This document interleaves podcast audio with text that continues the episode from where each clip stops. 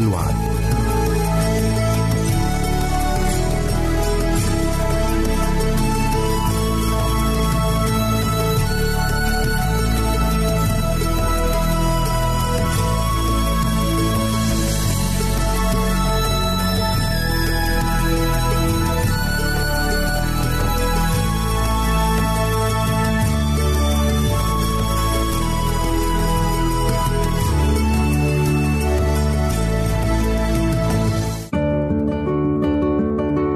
أعزائي المستمعين والمستمعات، راديو صوت الوعد يتشرف باستقبال رسائلكم ومكالمتكم على الرقم التالي صفر صفر تسعة ستة واحد سبعة ستة ثمانية ثمانية ثمانية أربعة واحد تسعة. نشكركم ونتمنى التواصل معكم، والسلام علينا وعليكم.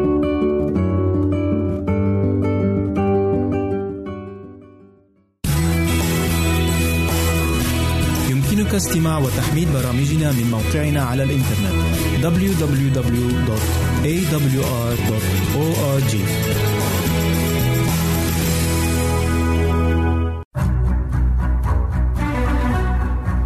أعزائي المستمعين والمستمعات، تتشرف راديو صوت الوعد باستقبال أي مقترحات أو استفسارات عبر البريد الإلكتروني التالي راديو آت آل واد دوت تي في، مرة أخرى بالحروف المتقطعة آر إيه دي آي أو آت إيه إل شرطة واد نقطة تي في. والسلام علينا وعليكم.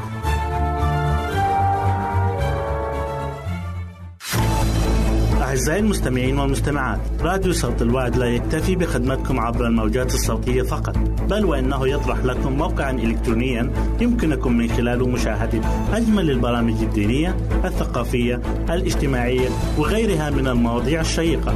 يمكنكم زيارة الموقع من خلال العنوان التالي دبليو دبليو دبليو دوت إيه إل شرطة واد دوت تي في، مرة أخرى بالحروف المتقطعة دبليو دبليو دبليو دوت إيه إل شرطة واد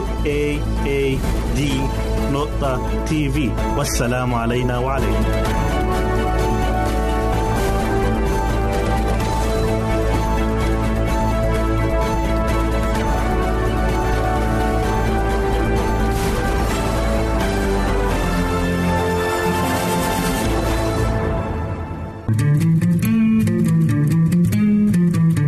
أنتم تستمعون إلى إذاعة صوت الوعد.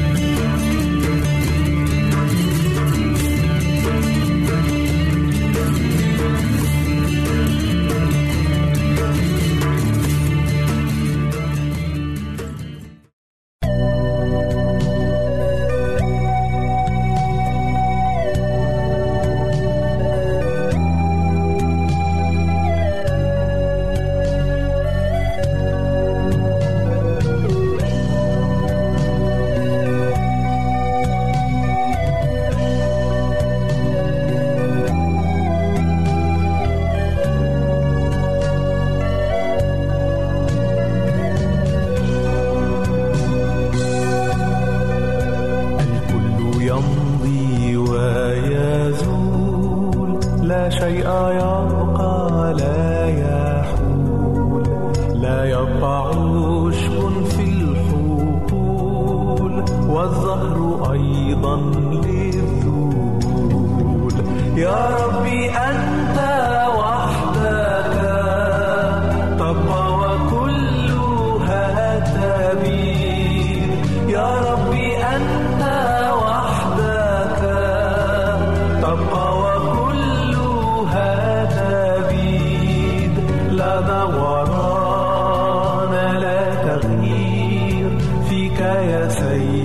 المجيد لا دور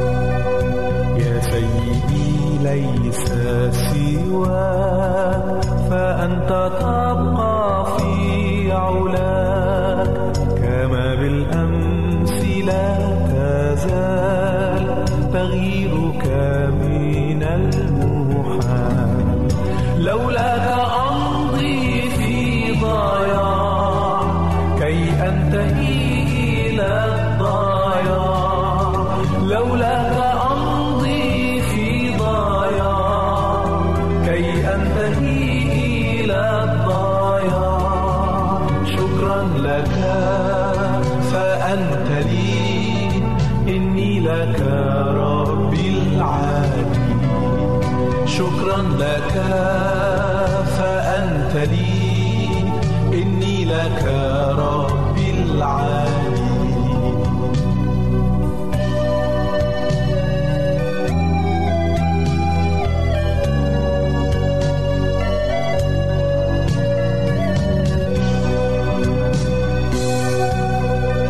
صديقي يمضي والجفا قد ساد من بعد الوفاء، وفاؤه كان وفاء، الآن صار كالهباء. لكنك رب السماء أوفى من كل الأصدقاء. لكنك رب السماء أوفى من كل الأصدقاء. ففي يسوع الألزقي من إخوتي لي العزاء، ففي يسوع الألزقي من إخوتي لي العزاء.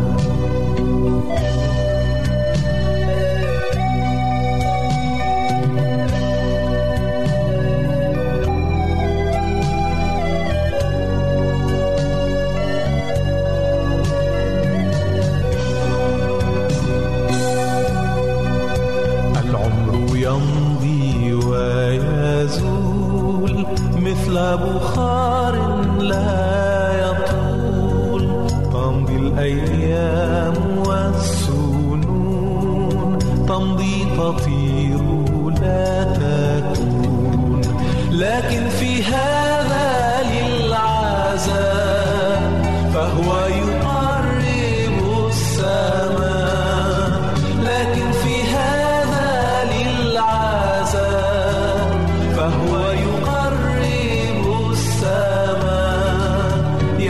سيأتي بالبلاء ما أمجد يوم اللقاء.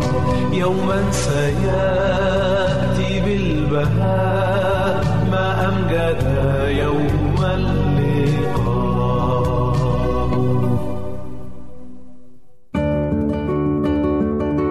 أعزائي المستمعين والمجتمعات، راديو صوت الوعد يتشرف باستقبال رسائلكم ومكالمتكم على الرقم التالي صفر صفر تسعة ستة واحد سبعة ستة تمانية تمانية تمانية أربعة واحد تسعة.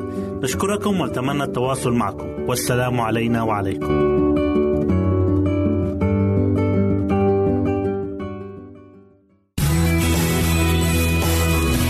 يمكنك استماع وتحميل برامجنا من موقعنا على الإنترنت دبليو دبليو دبليو دوت إيه دبليو آر دوت أو آر جي.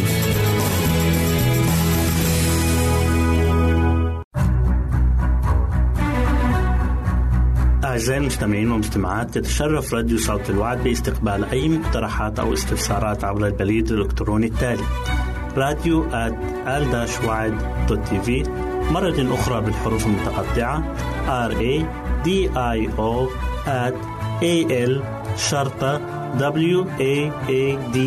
واد دوت تي في. والسلام علينا وعليكم. أهلا وسهلا بكم مستمعين الكرام في كل مكان. يسعدني أن أقدم لكم برنامج أطفالنا زينة حياتنا. تكلمنا في الحلقة السابقة عن سوء التغذية وأسبابها وطرق علاجها، وحلقة اليوم سوف نتحدث فيها عن بعض الأمور الوارد حدوثها، وهي أن يمرض الطفل. يخلو الطفل بوجه عام حتى الشهر السادس من عمره من كل نوع من الجراثيم إذا كانت العناية به صحيحة، وكان دائما نظيفا بعيدا عن الأولاد الآخرين وعن عامة الناس، فلا تجد الجراثيم إليه سبيلا. على أنه يستثنى من هذه الأمراض الزكام، لأن الأم لسوء الحظ هي نفسها عرضة للإصابة بالزكام. وإذا كان الطفل والمعتني به مصابا بالزكام فيكاد يكون من المؤكد أن يصاب الطفل أيضا، ولكن في هذه الحالة يفضل أن لا يمسك الطفل بالأيدي في أي ساعة كانت، بل يترك في سريره إلا متى وجب الاعتناء به، وحينئذ يجب أن تكون الأم حذرة جدا فتغسل يديها وتبعد منديلها عنه ولا تتنفس في وجهه، وتسرع في إتمام مهامه قدر ما تقدر ثم تتركه لشأنه. ارتفاع الحرارة. قد يكون ارتفاع الحرارة في الطفل أول عرض من أعراض مرضه، كما قد يرافق ارتفاع الحرارة أي مرض من الأمراض التي ذكرناها أو يعقبها، ويصبح الطفل متورد الوجه قلقا مترنحا كالسكران، وتزداد ضربات نبضه عن المعدل الاعتيادي أي مئة وأربعين ضربة عند الولادة، وبين مئة وعشرة و مئة وعشرين عندما يكون في الشهر السادس، وفي آخر السنة الأولى يتراوح بين خمسة وتسعين و مئة وخمسة، وفي آخر السنتين يتراوح بين تسعين و خمسة وتسعين. يصعب جس نبض الطفل في المعصم، بل يسهل ذلك في خده بوضع رؤوس الأصابع بلطف على الخد، وهذا العرض أي زيادة ضربات النبض هو من أثبت الأعراض التي يبدأ بها أي مرض، واكتشافه في الطفل الكبير أسهل منه في الطفل الصغير. وإذا ظهر أن حرارة الطفل مرتفعة فإن أفضل علاج وأضمنه منع الطفل من تناول أي طعام ما عدا عصير الفواكه والحليب المغلي، وربما إهمال وجبة واحدة والاستعاضة عنها بعصير البرتقال. وإذا كان الطفل كبير سنا يمكن أن يمضي عليه وقت أطول دون طعام ما عدا عصير الفواكه. وإذا ظهر أن البراز رخو أو كان الطفل مصابا بالإمساك تعطى له حقنة في المستقيم وحمام ساخن. ومتى تمت كل هذه الأمور بأقل ما يمكن من الإزعاج للطفل يصبح الهدوء والراحة من الأمور الضرورية له. وإذا وجدنا الحالة سيئة يجب استدعاء الطبيب دون تباطؤ. لا تقلق الطفل، اترك الطفل لشأنه، وبعد أن تستدعي الطبيب لا تستدعي طبيبا آخر، إذ لم يصف له الطبيب الأول أمور كثيرة وعلاجات متعددة، فهذا دليل على أن الطبيب الذي استدعيته أولا هو طبيب عصري يعرف أحدث طرق المعالجة. ولا شك في أن فرص الشفاء للطفل المريض كثيرا ما يذهب بها أو يقللها لجاجة بعض الأنسباء وقلقهم، لأنه إذا بقي الطفل هادئا غير منزعج يزداد أمله بالشفاء كثيرا، إذ تتمكن الطبيعة من مقاومة المرض بطريقة أفضل، وقلما يحتاج الطفل إلى علاج لأنه يقاوم بدونه. وإذا أشار الطبيب بمعالجة ما وقمت بها فلا تعدها مرة ثانية إلا بعد أن يشير عليك بذلك، وإذا شككت بشأنها فاضمن طريقة الإقلاع عنها، واترك الطفل هادئا في فراشه الصغير، ولكن لا تنسى أبدا أن تقدم للطفل الكثير من الماء للشرب، لأن ارتفاع الحرارة يستدعي شرب الماء بكثرة.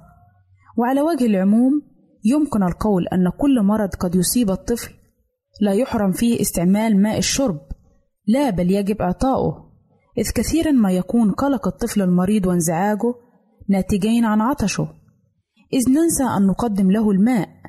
وكم من الأطفال الذين يموتون بسبب حاجتهم إلى ماء الشرب. لهذا إذا كنت في حالة اضطراب وقلق لا تنسى أن تقوم بهذا الأمر الضروري. كلمة أخيرة، إذا كان الطفل يسير على برنامج صحيح وطعام ملائم لا يبقى من داعي للقلق والاضطراب إذا حدث وأصابه مرض ما، لأنه على الأرجح يجتاز العاصفة بسلام دون أن تعرقل سيره كثيرا. وبما أن لكل قاعدة شواذ يقدر بك أن تستدعي الطبيب لتأمن من الخطر إذا شككت في مقدرة طفلك على المقاومة. ورب قائل يقول، لنفرض أن الطفل قد ابتلع دبوسا أو مسمارا صغيرا، فماذا نفعل؟ حتى المسمار يسير في طريقه على الأرجح دون أذى، ولا نقدر أن نفعل أكثر من أن نصوره بأشعة إكس إذا كنا في شك.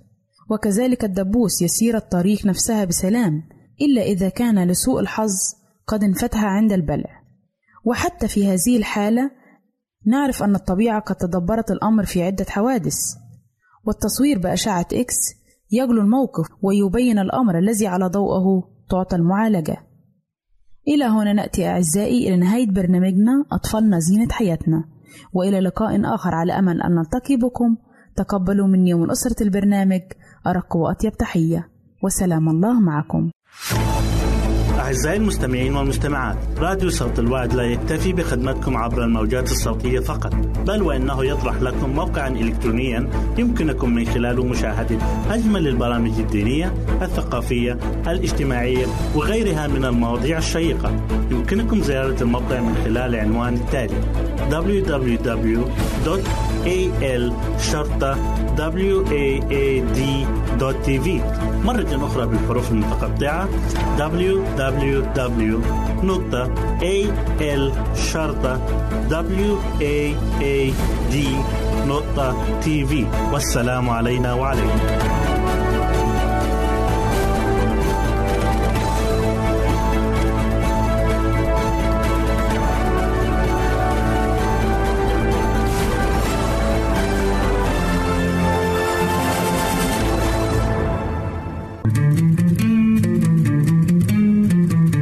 أنتم تستمعون إلى إذاعة صوت الوعد.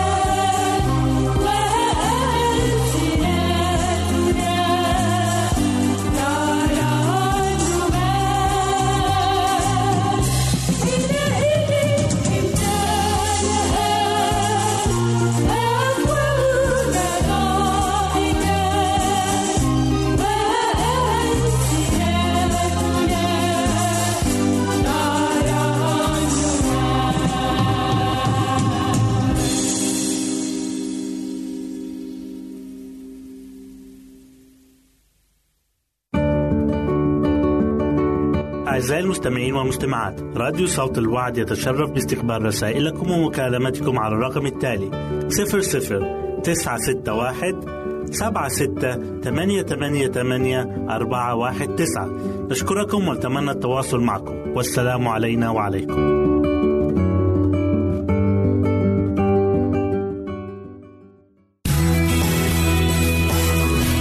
يمكنك استماع وتحميل برامجنا من موقعنا على الإنترنت دبليو دبليو دبليو دوت إيه دبليو آر دوت أو آر جي.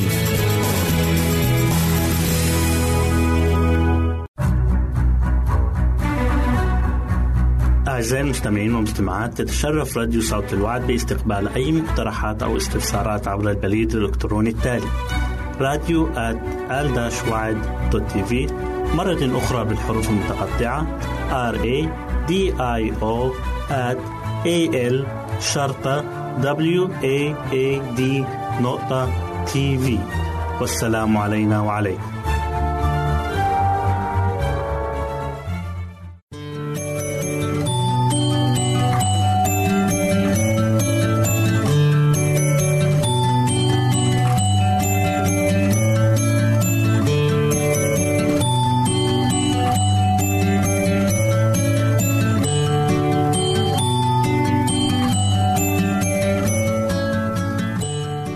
حبايبي الحلوين، أهلا بيكم في برنامج قصص وحكايات لأحلى صبيان وبنات.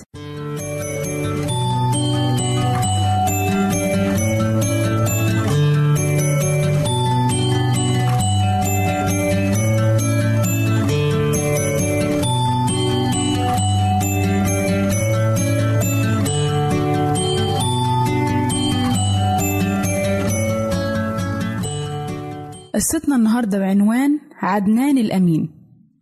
عدنان كان شاب نشيط جدا بيحب العمل، ولما سمع ان فيه سوق للحيوانات هيتعمل في القرية اللي جنبيهم لبس لبس العمل بتاعه وراح مشي ناحية السوق عشان يلاقي اي حد من المزارعين يستأجره يشتغل عنده. والسوق ده هو عبارة عن مكان بيتجمع فيه الفلاحين والمزارعين من القرى البعيدة والقريبة بعض الأحيان علشان يبيعوا المواشي بتاعتهم زي البقر والغنم والماعز والجاموس ويشتروا غيرها. وفي الوقت نفسه بيتجمع كل الشبان في المكان ده، وييجوا الفلاحين والمزارعين يختاروا منهم ناس تشتغل معاهم. كل واحد بيختار الشاب اللي يناسب الشغل بتاعه.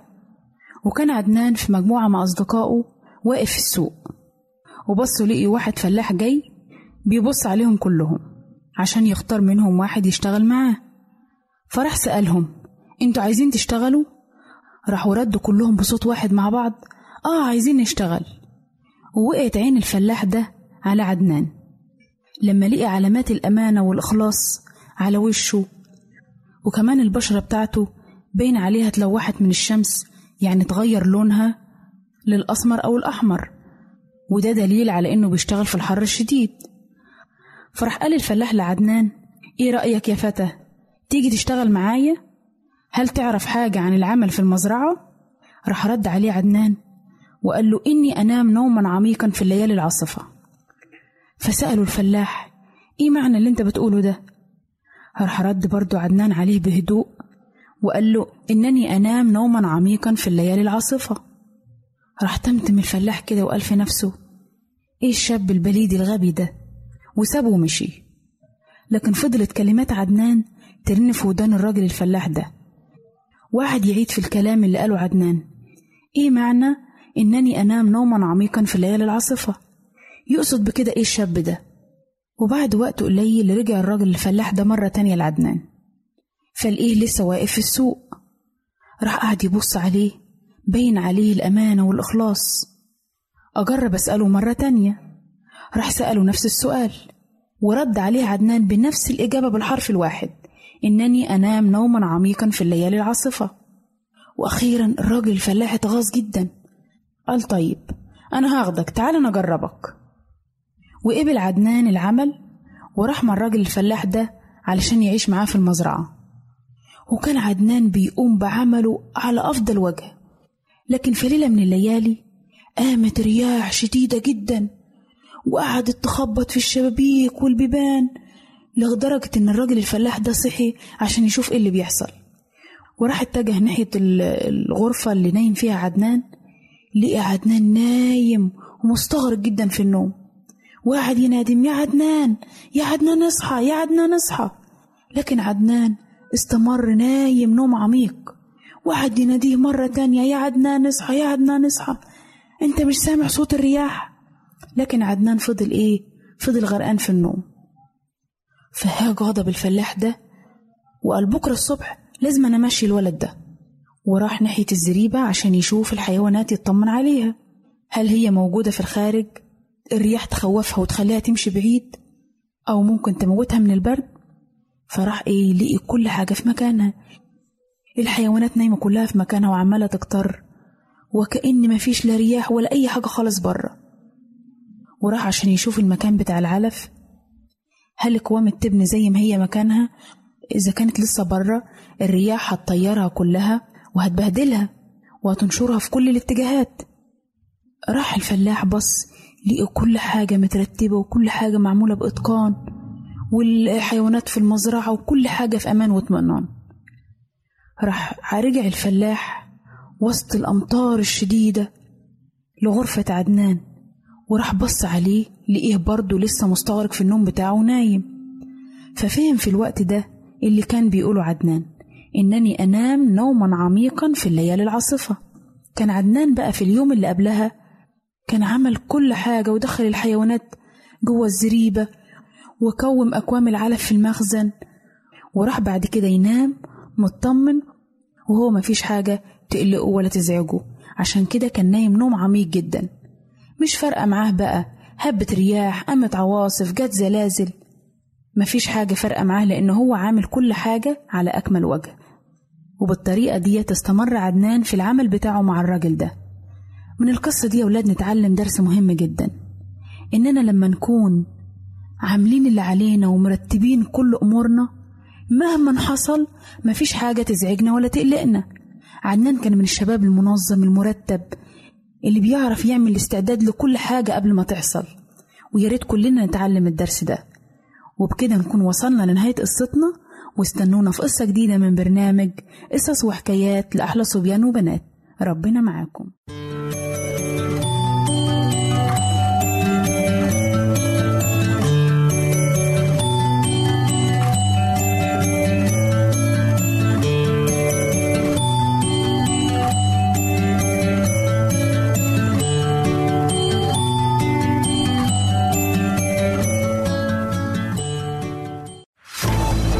أعزائي المستمعين والمستمعات، راديو صوت الوعد لا يكتفي بخدمتكم عبر الموجات الصوتية فقط، بل وإنه يطرح لكم موقعا إلكترونيا يمكنكم من خلاله مشاهدة أجمل البرامج الدينية، الثقافية، الاجتماعية وغيرها من المواضيع الشيقة. يمكنكم زيارة الموقع من خلال العنوان التالي دبليو دبليو دبليو دوت إيه إل شرطة واد دوت تي في، مرة أخرى بالحروف المتقطعة دبليو دبليو دبليو دوت إيه إل شرطة واد دوت تي في. والسلام علينا وعليكم.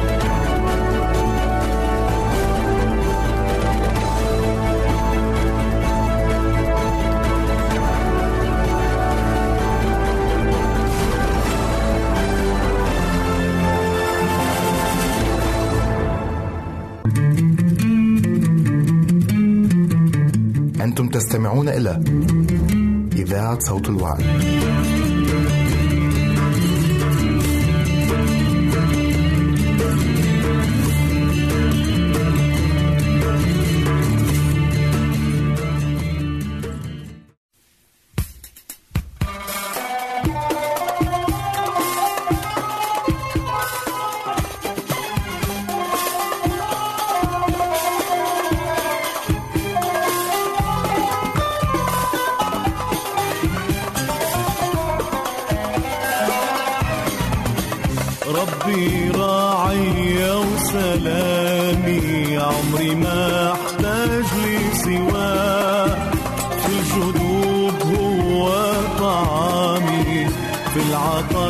المياه والبوادي المثمشين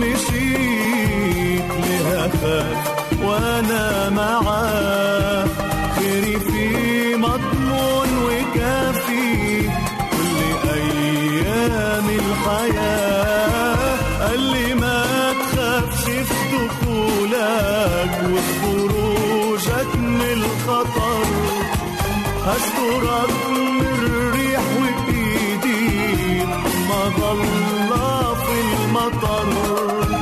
قال لي ما تخافش في دخولك وخروجك من الخطر، هسترك من الريح وبإيدي مظلة في المطر.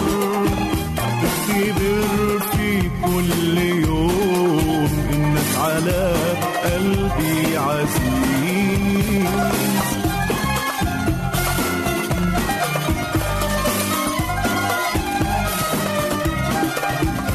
اسمه برج حصين وآمن، اللي يلجأ لحماه واللي من قلبه يآمن يلقى في الرب النجاة. ده الظلام إن زاد وغطى عالأراضي والبشر، نوره يشرق مجده يملى أرض طلبوا صبر. قال لي ما تخافش في دخولك وخروجك من الخطر، هسترك من الريح وبإيديك مظلة في المطر. قال لي ما تخافش في دخولك وخروجك من الخطر، هسترك من الريح وبإيديك مظلة في المطر. تختبر في كل يوم إنك على قلبي عزيز،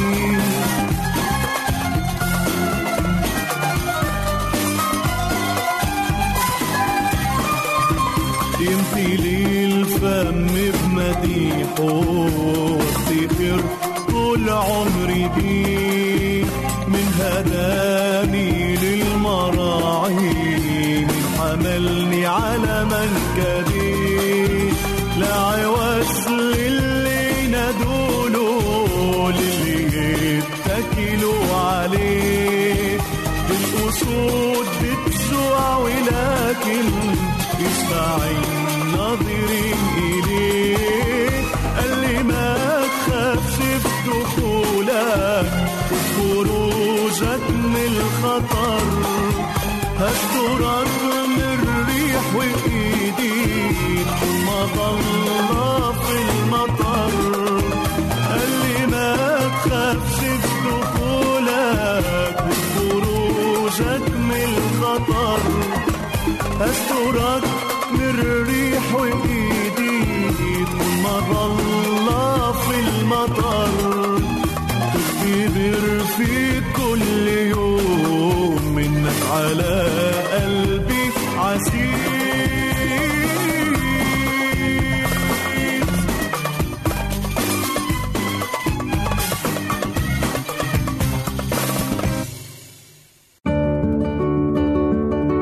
أعزائي المستمعين والمستمعات، راديو صوت الوعد يتشرف باستقبال رسائلكم ومكالمتكم على الرقم التالي صفر صفر تسعة ستة واحد سبعة ستة ثمانية ثمانية ثمانية أربعة واحد تسعة. نشكركم ونتمنى التواصل معكم، والسلام علينا وعليكم.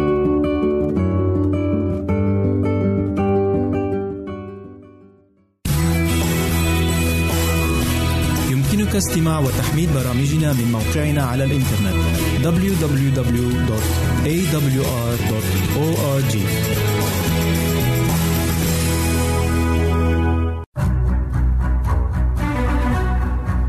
أعزائي المستمعين والمستمعات، تتشرف راديو صوت الوعد باستقبال أي مقترحات أو استفسارات عبر البريد الإلكتروني التالي راديو آت آل واد دوت تي في، مرة أخرى بالحروف المتقطعة راديو آت آل شرطة واد دوت تي في. والسلام علينا وعليكم.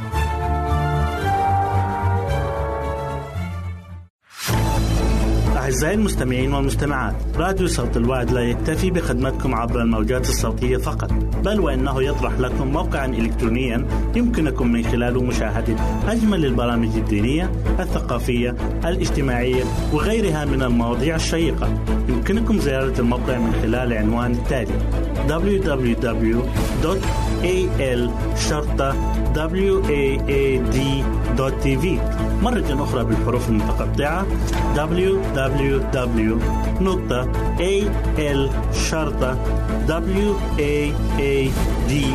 دوت تي في. والسلام علينا وعليكم.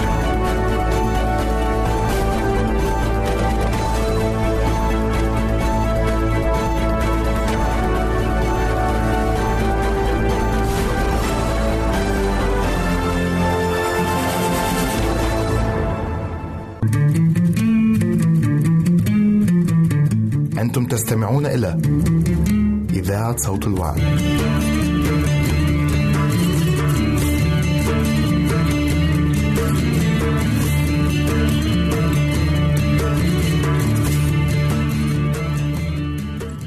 أرحب بكم في هذه الحلقة الجديدة بعنوان أهمية التوقيت من برنامجكم الدوري بيتي جنتي. وأنا شخصيا كان لي مرة بيت زجاجي لزراعة النباتات، وقد تعلمت العديد من الأمور من هذا البيت الزجاجي ساعدتني أن أكون مربية أفضل لأطفالي. وأحد هذه الدروس التي تعلمتها هو أهمية التوقيت، إننا محاطون بما يعلمنا دروسا عملية تساعدنا على التعمق في أهمية مبادئ تنشئة الأطفال. منذ عدة سنوات مضت قررت الحصول على بيت زجاجي للزراعة لأن عائلتي كانت بحاجة إليه، سيما وأن العديد من أصدقائي كانوا يمتلكون مثل هذه البيوت الزجاجية، وكنت أنا أفكر في استخدامها لزراعة كل ما تحتاجه عائلتي بقليل من الجهد والتكلفة. كان الأمر يبدو غاية في السهولة، فإذا كان غيرنا يزرع خضرواته فلماذا لا نفعل نحن الشيء ذاته؟ وهكذا أقنعت زوجي بكل لطف، فوافق أن يبني لنا مثل هذا البيت النباتي، شرط أن أستغله أنا والأطفال ونزرعهم. وكانت دهشتي الأولى عندما عملت مقدار التكلفة المتضمنة في إقامة مثل هذا المشروع بالحجم الذي أردته، ولكننا استثمرنا الأموال التي تكفي له، وقضينا الشهر التالي في إقامته، ونخلنا الرمل ونشارة الخشب وخلطناهما بمخصبات التربة والسماد. وكانت تلك بداية تجربتنا مع أزرع، ولكن ما كان أكثر قيمة من الخضروات التي جمعناها تلك الدروس التي تعلمتها والتي كان يمكن تطبيقها على تربية الأطفال. ربما أكثر تلك الأمور فائدة كانت أهمية التوقيت. دعوني أوضح ما أقصد. زرعت في البداية الفاصوليا المتسلقة، وكنت أذكر تلك التي زرعها والدي في حديقتهما، وتخيلت مذاقها اللذيذ وأنا ألقي بالبذار في التربة. حدث ذلك في أواخر سبتمبر أيلول، وأيقنت أنني بهذا البيت الزجاجي أستطيع زراعة الخضروات طوال فترة الشتاء. ولكن ما أن بدأت النباتات تنمو وتصل إلى سقف البيت الزجاجي حتى ماتت احتراقا، لأن البيت الزجاجي لم يكن قد زود بعد بالفتحات الضرورية للتهوية.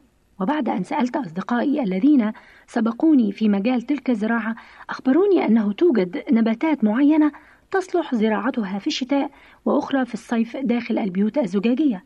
وهكذا اضطررت إلى استبدال الفاصوليا المتسلقة بنوع آخر يصلح لذلك الفصل. ولكن بعد كل ذلك ماتت النباتات بعد أن كبرت وقبل أن تنتج ثمرا. وأدركت أخيرا أن كل نوع من النباتات يحتاج إلى توقيت دقيق جدا في زراعتها، فلو أنني فقط علمت المواعيد الدقيقة لزراعة كل صنف لما ماتت. التوقيت له أهميته أيضا في تنشئة الأطفال، فإذا زودت الأطفال بمعلومات وتعليمات كثيرة في وقت مبكر قد يجعل الأمر يختلط عليهم، كما أن تهذيبهم قبل حصولك على المعلومات الكافية لا فائدة منه، بل ويسبب إحراجا كبيرا. وإذا أرجعت التأديب وقتا أطول من اللازم قد يكون أنك أيضا قد تأخرت عن منع حدوث الكارثة، كما أن الطفل يفقد الاستفادة من التأديب والتهذيب لبعد المسافة بينه وبين الخطأ الذي ارتكبه.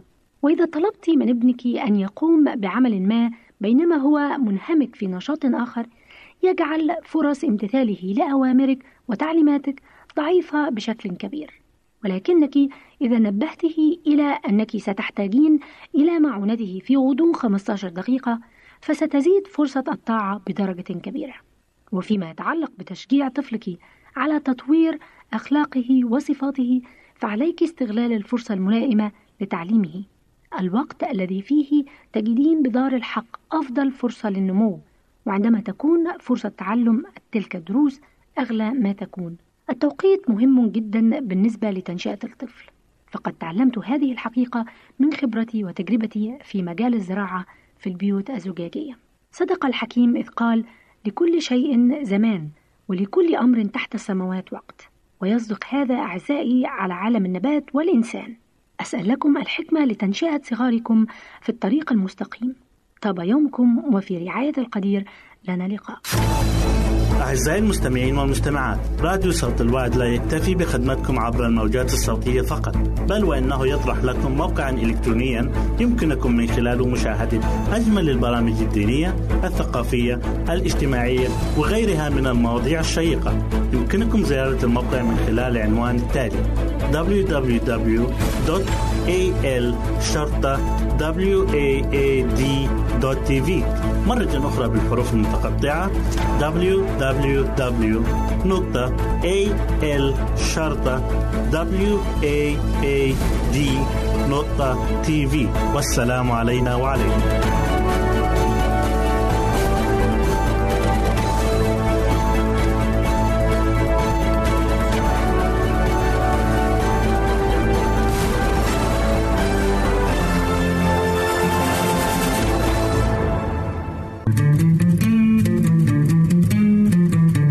أنتم تستمعون إلى إذاعة صوت الوعد.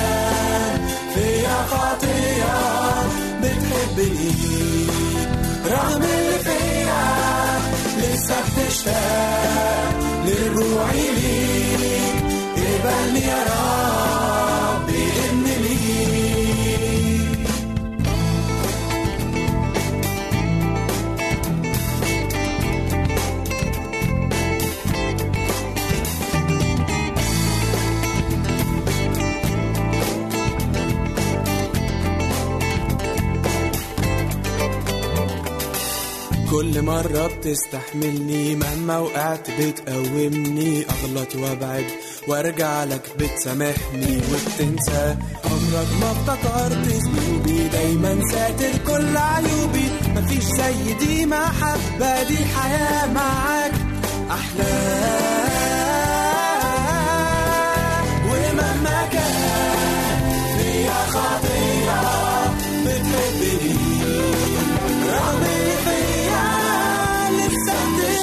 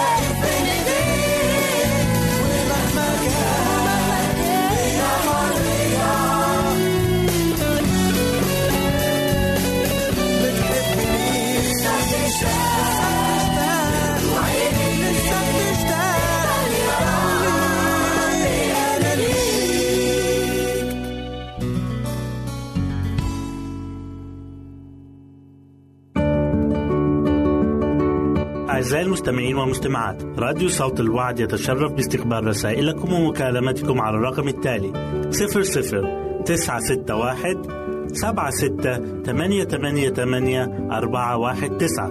نشكركم ونتمنى التواصل معكم، والسلام علينا وعليكم.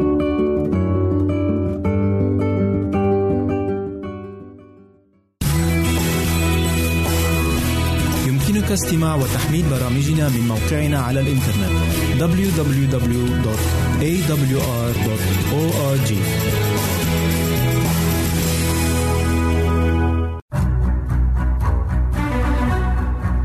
أعزائي المستمعين والمستمعات، يتشرف راديو صوت الوعد باستقبال أي مقترحات أو استفسارات عبر البريد الإلكتروني التالي راديو آت آل واد دوت تي في، مرة أخرى بالحروف المتقطعة ار اي دي اي او آت اي ال شرطة واد نقطة تي في. والسلام علينا وعليكم.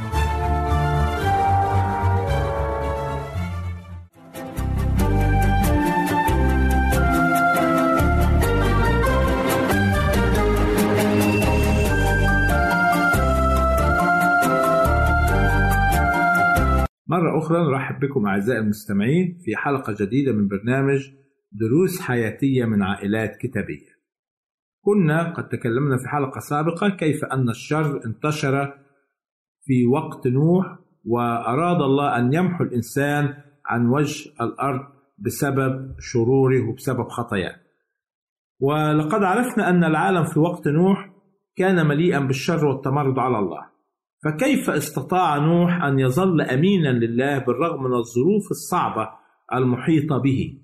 وما هي القوة التي جعلته ثابتا على طاعته لله؟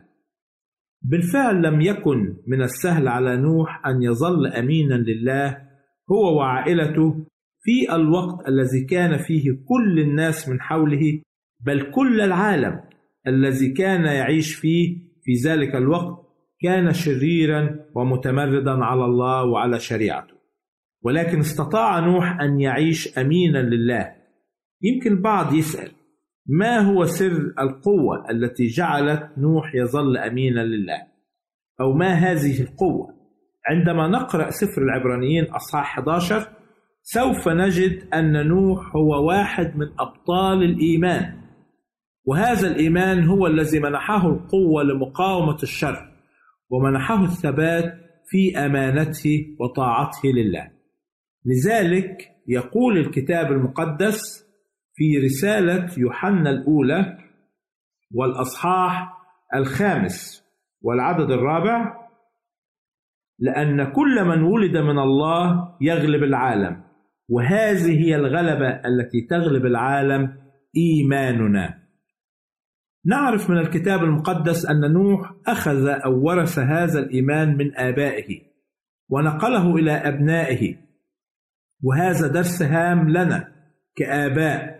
كثيرا ما نهتم أن نترك ميراث لأولادنا، وعندما نذكر كلمة ميراث فإن تفكيرنا يتجه إلى الأشياء المادية في معنى هذه الكلمة. فالميراث في المفهوم البشري والعالمي يعني ممتلكات، عقارات، أراضي، أموال. فبعض العائلات تترك لأولادهم ميراث ثروات وممتلكات، وبعض العائلات تترك ميراث ديون أو أزمات مالية أو مادية.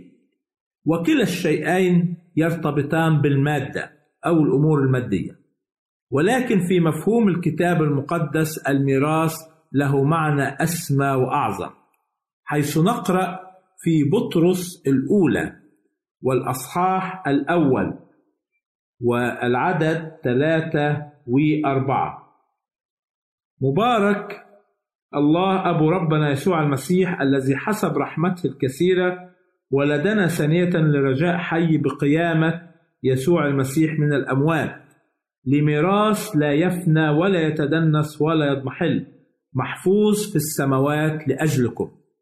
هذا الميراث الذي لا يفنى والمحفوظ في السماوات هو الحياة الأبدية، وهذا الميراث الأعظم تشجعنا كلمة الله أن نقدم لأولادنا. أعظم ميراث يمكن أن تقدمه لابنك أو ابنتك أن تضع قدماه على بداية الطريق الصحيح، طريق معرفة الله، طريق الخلاص الذي قدمه السيد المسيح لكي لا يهلك كل من يؤمن به بل تكون له الحياة الأبدية. نعلمهم أن يستعدوا ويجهزوا حياتهم حتى عندما يأتي المسيح في مجيئه الثاني يكون لهم نصيب معه في ملكوت السماوات. نعلمهم أن كل ما في العالم من مغريات وشهوات ستبطل وتنتهي.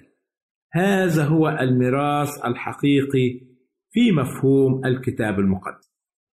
ولكن عندما نقرأ في تكوين أصحاح ستة نجد الله يطلب من نوح أن يصنع فلكا لنفسه هو وبنيه وامرأته ونساء بنيه، وأن يدخل من كل أنواع الحيوانات والطيور اثنين اثنين ذكرا وأنثى للإبقاء عليها.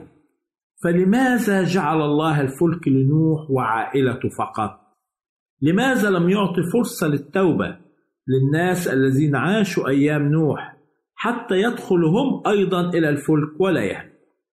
في الحقيقة هذا السؤال يراود الكثيرين. لماذا صنع الفلك لأجل نوح وأولاده فقط؟ لما نقرأ تكوين ستة بنفهم أن الله جعل نوح يصنع الفلك لنفسه وعائلته فقط، ولكن لنتأمل فيما يوصينا به الكتاب المقدس على لسان الرسول بولس، حيث نقرأ في كورنثوس الأولى الأصحاح الثاني وعدد ثلاثة عشر تقول كلمة الرب التي نتكلم بها أيضا لا بأقوال تعلمها حكمة إنسانية بل بما يعلمه الروح القدس قارنين الروحيات بالروحيات. يوصينا هنا الرسول بولس أننا يجب أن نقابل ونقارن الآيات بالآيات التي تتكلم عن نفس الموضوع في كتب وأسفار الكتاب المقدس، لأنه من الخطأ أن نخرج باستنتاج وتفسير ما من خلال أصحاح أو بعض الآيات، مثل الأصحاح السادس من تكوين يظهر وكأن الله غير عادل في معاملاته معنا، وهذا بالطبع غير صحيح. لكي نفهم تكوين الأصحاح السادس يجب أن نقارن بعض الآيات التي تتكلم عن نفس الموضوع. فنقرأ في بطرس الثانية الأصحاح الثاني والعدد الخامس ولم يشفق على العالم القديم بل إنما حفظ نوحا ثامنا كارزا للبر إذ جلب طوفانا على عالم الفجار. هنا توضح هذه الآية أن نوح كان كارزا للبر، كرز وبشر وحذر الناس الذين عاشوا في أيامه. سعدت أن أكون معكم في هذه الحلقة أعزائي المستمعين، إلى أن ألقاكم في حلقة جديدة. سلام الرب يكون معكم. نرجو التواصل معنا عبر هذه العناوين للتشات دبليو دبليو دبليو دوت إيه إل داش واد دوت تي في وللرسائل راديو آت آل واد دوت تي في والاتصال عبر الواتساب ناين سيكس ون سفن سيكس إيت إيت إيت فور ون ناين nine six one seven six eight eight eight four one nine.